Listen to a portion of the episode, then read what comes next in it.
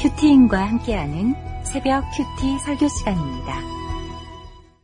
너희 중에 지혜와 총명이 있는 자가 누구냐? 그는 선행으로 말미암아 지혜의 온유함으로 그 행함을 보일지니라. 그러나 너희 마음속에 독한 시기와 다툼이 있으면 자랑하지 말라. 진리를 거슬러 거짓말하지 말라. 이러한 지혜는 위로부터 내려온 것이 아니요 땅 위의 것이요 정욕의 것이요 귀신의 것이니 시기와 다툼이 있는 곳에는 혼란과 모든 악한 일이 있음이라 오직 위로부터 난 지혜는 첫째 성결하고 다음에 화평하고 관용하고 양순하며 긍휼과 선한 열매가 가득하고 편견과 거짓이 없나니 화평하게 하는 자들은 화평으로 심어 의의 열매를 거두느니라. 오늘 12월 27일 큐티인 제목은 위로부터 난 지혜이고 본문은 야고보서 3장 13절에서 18절까지입니다. 오늘 큐티인 본문에서 지혜와 총명이 있는 자라고 착각하는 사람들이 있다고 합니다. 하나님으로부터 받은 지혜가 없으니 딸의 한마디에도 up down되는 스스로 지혜와 총명이 있는 줄로 착각하는 사람이 저입니다. 저희 가정에는 딸이 둘이 있습니다. 저는 딸들로부터도 수고했다는 말을 듣고 싶고 좋은 아빠라고 인정받고 싶은 사람입니다. 어느 날은 딸이 퇴근해서 집에 들어와 아빠가 종이를 찍고 있는 모습을 보고 하는 말, 아빠, 멋지죠?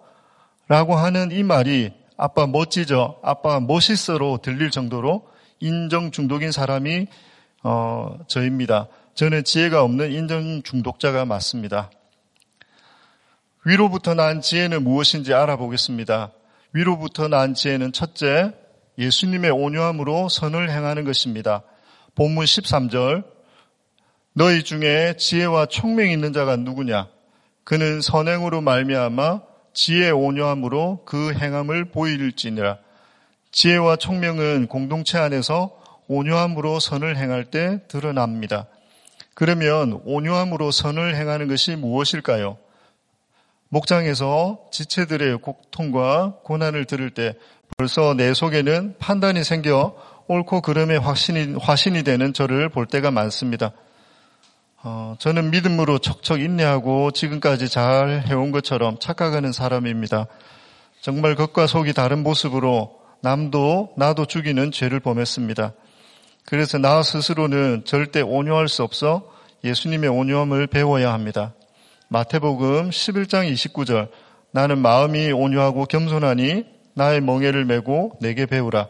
그리하면 너희 마음이 쉼을 얻으리니 그리고 마태복음 5장 5절 온유한 자는 복이 있나니 그들이 땅을 기업으로 받을 것이미요 라고 말씀하십니다. 예수님의 온유함을 배우기 위해서는 나의 멍에를 주님의 멍에로 바꾸어 메어야 합니다. 내 힘으로 내 멍에를 메고 있으니 온 세상 만사가 다 나에게 짐으로 다가옵니다. 그러나 나의 멍에를 예수님의 멍에로 바꾸어 맬 때 온유함의 지혜가 위로부터 내려옵니다. 목자로서 목장을 인도하는 것을 나의 멍에로 여기니 힘이 들고 어렵습니다. 말씀은 들으려 하지 않고 전화 안 받고 속썩이는 모근이 싫어 그 자리를 도망치고 싶은 핑계거리인 땅 위의 것을 생각합니다.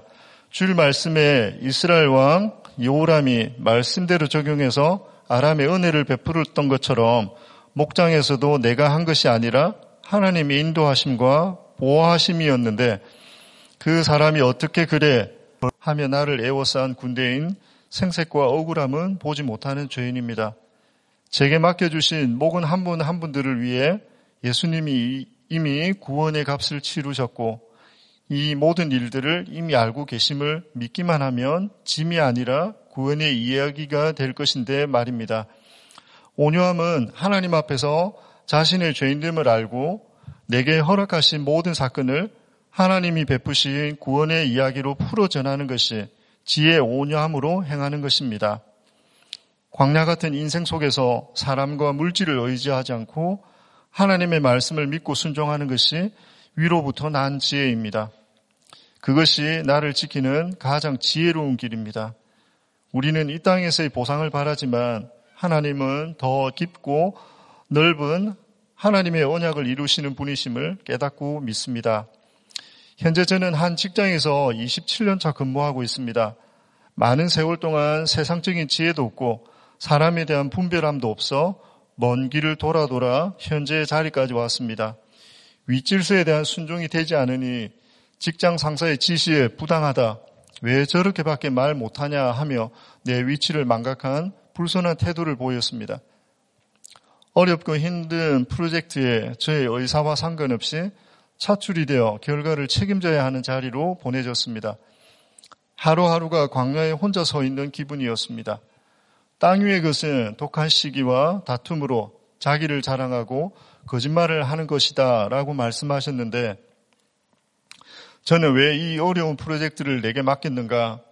회사 생활에 별 어려움이 없어 보이는 동료 직원들에 대한 독한 시기와 내 안의 미움의 다툼으로 매일 지옥을 살았습니다. 그럼에도 어떨 때는 어려운 프로젝트를 담당한 나 자신이 그들보다 뛰어나다 자랑하면서 나는 일하고 싶지만 프로젝트를 더 이상 진행할 수 없다는 합리적인 명분을 만드는 거짓말을 하게 되었습니다. 2008년 초 노사간 급여 체계 변경을 위해 오랫동안 논의해 왔으나 급기야 서로의 요구가 조율이 되지 않자 노조는 파업을 선포했고 저는 이번 파업을 기회 삼아 공동체에는 묻지 않고 도망치듯 파업에 동참했습니다.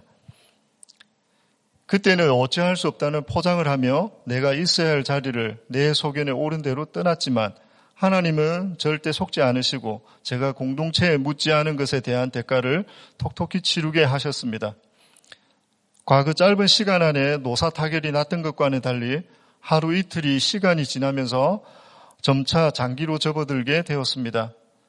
출애굽한 이스라엘 백성들의 40년 광야, 광야 생활과 같이 평탄치 않은 환경과 돈, 사람 훈련을 시키셨습니다.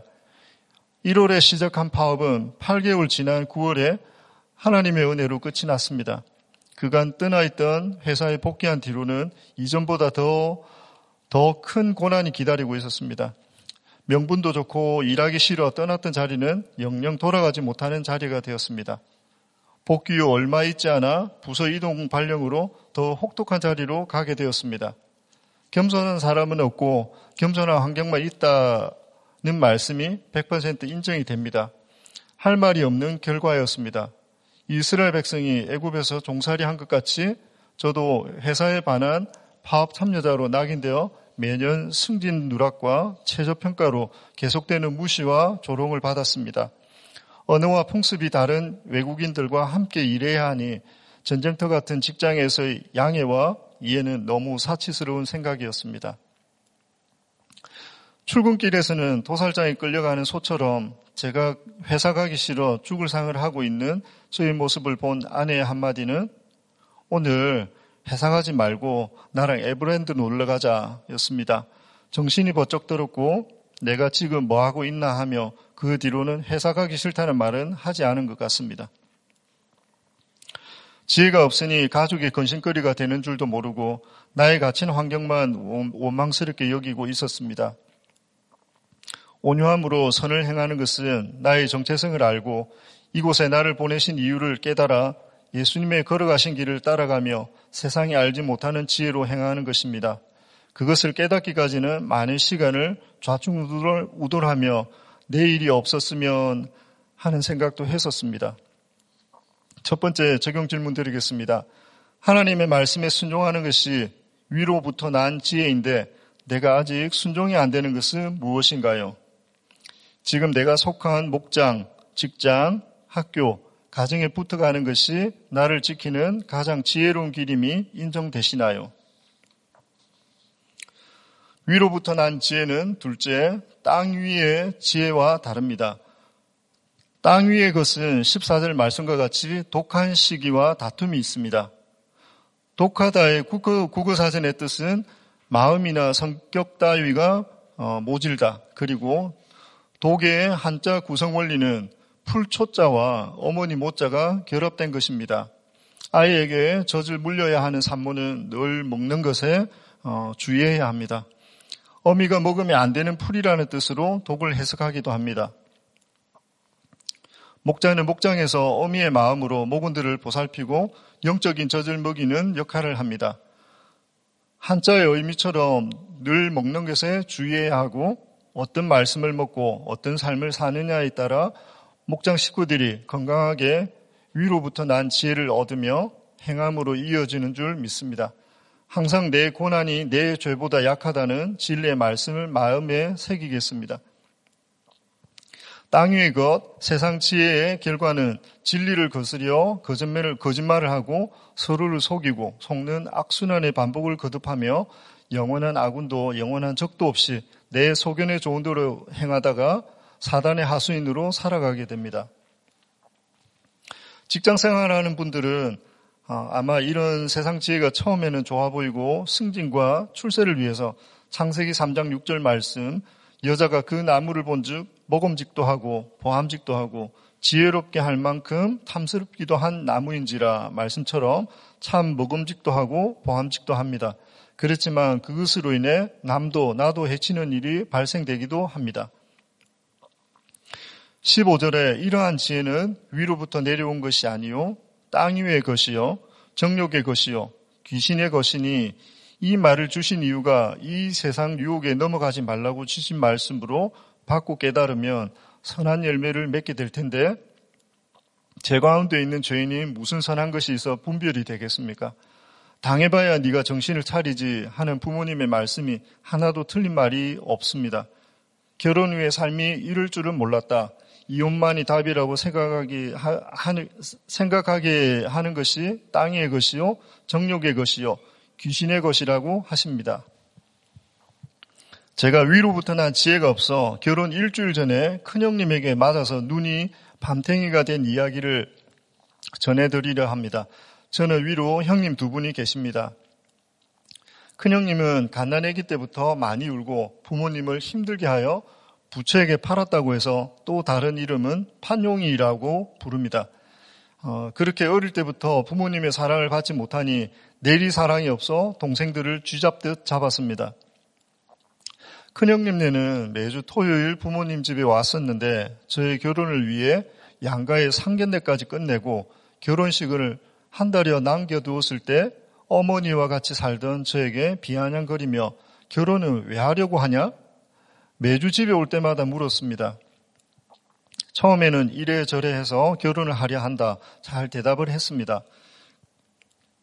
그러나 매주 계속되는 같은 질문을 듣고 답하다 보니 분이 생겨 결혼 일주일 전에는 한마디 했습니다.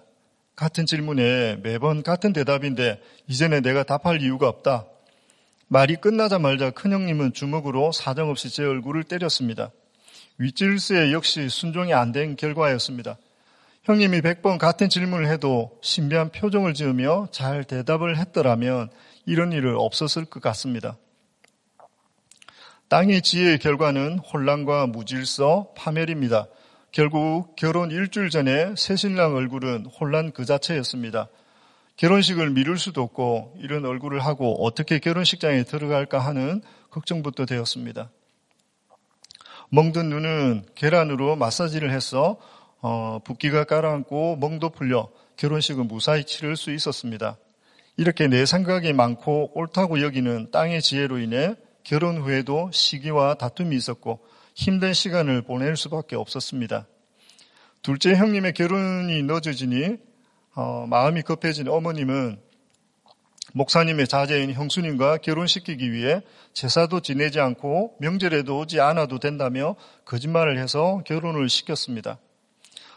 저는 늘 차별받았다는 마음에 아버님도 예수 믿고 돌아가셨으니 저희도 제사를 지내지 않겠다고 하니 어머니와 큰형님이 처음에는 흔쾌히 어, 승낙했지만 혼자서 제사 지내던 큰형님이 분했는지 가족 모임 때 제사 지내지 않는 것으로 시비를 걸기에 지혜가 없어 온유하게 대답하지 못하고 같이 분을 내다 아이들 보는 앞에서 주먹 다짐을 하게 되었습니다. 적용 질문 드리겠습니다. 어, 땅 위의 지혜에 속하여 다툼에, 다투며 나도 남도 힘들게 할 때는 언제인가요? 나는 시기하는 자입니까? 시기 받는 자입니까? 위로부터 난 지혜는 셋째, 선한 열매와 의의 열매를 거둡니다. 위로부터 난 지혜는 악한 일에 대한 구별된 가치관과 성결함을 가지고 있습니다. 모든 사람과 더불어 화평하고 용서하지 못하는 사람을 용서하는 관용이 있습니다. 구원 때문에 말씀에 순종하는 양순함이 있으며 영혼 구원을 위해 창자가 끊어지는 애통함이 있어 선한 열매를 맺습니다. 그 선한 그 결과 선한 열매가 가득해서 구제와 성김도 할 수 있는 것이고 또한 편견과 거짓이 없습니다. 위로부터 난 지혜를 가지고 자신을 부인하고 죽어지고 썩어지는 미랄이 되면 화평케 하는 자가 되어 의의 열매를 맺게 됩니다. 인생의 목적은 행복이 아니라 거룩이라고 하셨습니다. 이 말씀 우리가 익히 잘 알고 있는 입술로도 늘 고백합니다. 그렇지만 땅 위의 지혜로는 이해가 되지 않습니다. 돈이 있어야 행복하고 사람들에게 무시받지 않고 자식들에게 존경받을 수 있다고 생각하니 인생의 목적이 거룩이라고 거룩이라는 말씀이 가지지 못한 자의 변명같이 들릴 수도 있을 것 같습니다. 그러나 이것은 하나는 알고 둘은 모르는 세상의 논리입니다. 히브리서 11장 1절에서 믿음은 바라는 것들의 실상이요 보지 않는 것들의 증거니라고 말씀하십니다. 예수 믿는 성도는 이 땅에서 간접적으로 경험한 하나님 나라를 실상으로 놓고 그곳에서 누릴 영원한 안식이 이것이겠구나 하는 예행 연습을 합니다. 이것이 바로 예배와 목장입니다. 목장은 여러 사람이 함께 웃고 울며 문제 해결만을 위한 것이 아닌 해석을 통해 나를 향한 하나님의 놀라운 계획과 사랑하심을 깨달으며 내가 얼마나 세상과 못하며 하나님을 멀리하고 살았는지를 보게 하시며 회개와 회심으로 돌이키는 귀한 시간을 허락하신 하나님 나라의 축소판입니다. 그래서 이 땅에서의 행복이 끝이 아님을 알고 천국을 소망하며 천국의 삶에 합당한 회개와 눈물로 거룩의 옷으로 갈아입습니다. 때로는 이 땅에서 살아가는 동안 오물도 묻고 변색되고 헤어지기도 하지만 그 안에 숨겨진 복음의 씨앗에는 생명이 있습니다. 그러므로 인생의 목적이 행복이 아니라 거룩이라고 믿습니다. 이것이 진리고 우리를 참으로 자유케 하실 줄 믿습니다. 그렇게 주먹다짐 후에 큰형님은 혼자서 제사를 지내고 명절에는 모이지 않고 각자 집에서 보내기로 하며 왕래가 한동안 없었습니다. 몇 년이 지나 큰형님은 형순이가 여러 가지 일로 다툼이 있으셨고 급기야 이혼을 하게 되었다는 소식을 듣게 되었습니다. 이 일로 큰형님과 합평하지 못하고 용서하지 못한 저의 죄를 보게 되었습니다. 큰형님에게 전화할 용기가 나지 않아 카톡으로 안부를 묻기도 하고 생일에는 케이크를 보내며 축하 인사도 몇 년을 보냈습니다. 2년 전에는 작은 아버지가 소천하심으로 가족과 친척이 모이게 되었습니다. 하나님께서 큰형님의 구원 때문에 만남의 기회를 허락해 주신 자리였습니다. 장례식이 끝나고 형제들이 한자리에 모였습니다. 큰형님도 이혼으로 마음이 많이 힘들어 교회를 가볼까 생각도 했었다고 동생들 볼 면목이 없었다고 부모님에게, 부모님에게 사랑받지 못한 서름에 눈물을 흘리기도 했습니다. 혼자서 지내던 제사도 모두 폐했다고 하고 다음 명절에는 좋은 음식점에서 식사하자는 약속을 하며 다음 만남을 기약했습니다. 보통 때는 형님을 만나면 가슴이 뛰고 무슨 트집을 또 잡으려고 하나 말 한마디에도 신경 쓰게 되었는데 그날은 힘든 모근의 나눔을 듣는 것처럼 들어주고 공감해주며 아픔에 위로하는 말도 할 수 있었습니다. 그 주 주일 설교 말씀이 성령의 안아주심이었는데 말씀에 순종함으로 문자적으로도 큰 형님을 꼭 안아주는 적용을 할 수 있었습니다. 그 후 자주 왕래하고 명절에도 만남을 가지며 우리들 교회를 소개하니 동생이 다니는 교회니 서울에 오면 한번 꼭 오겠다고 했습니다.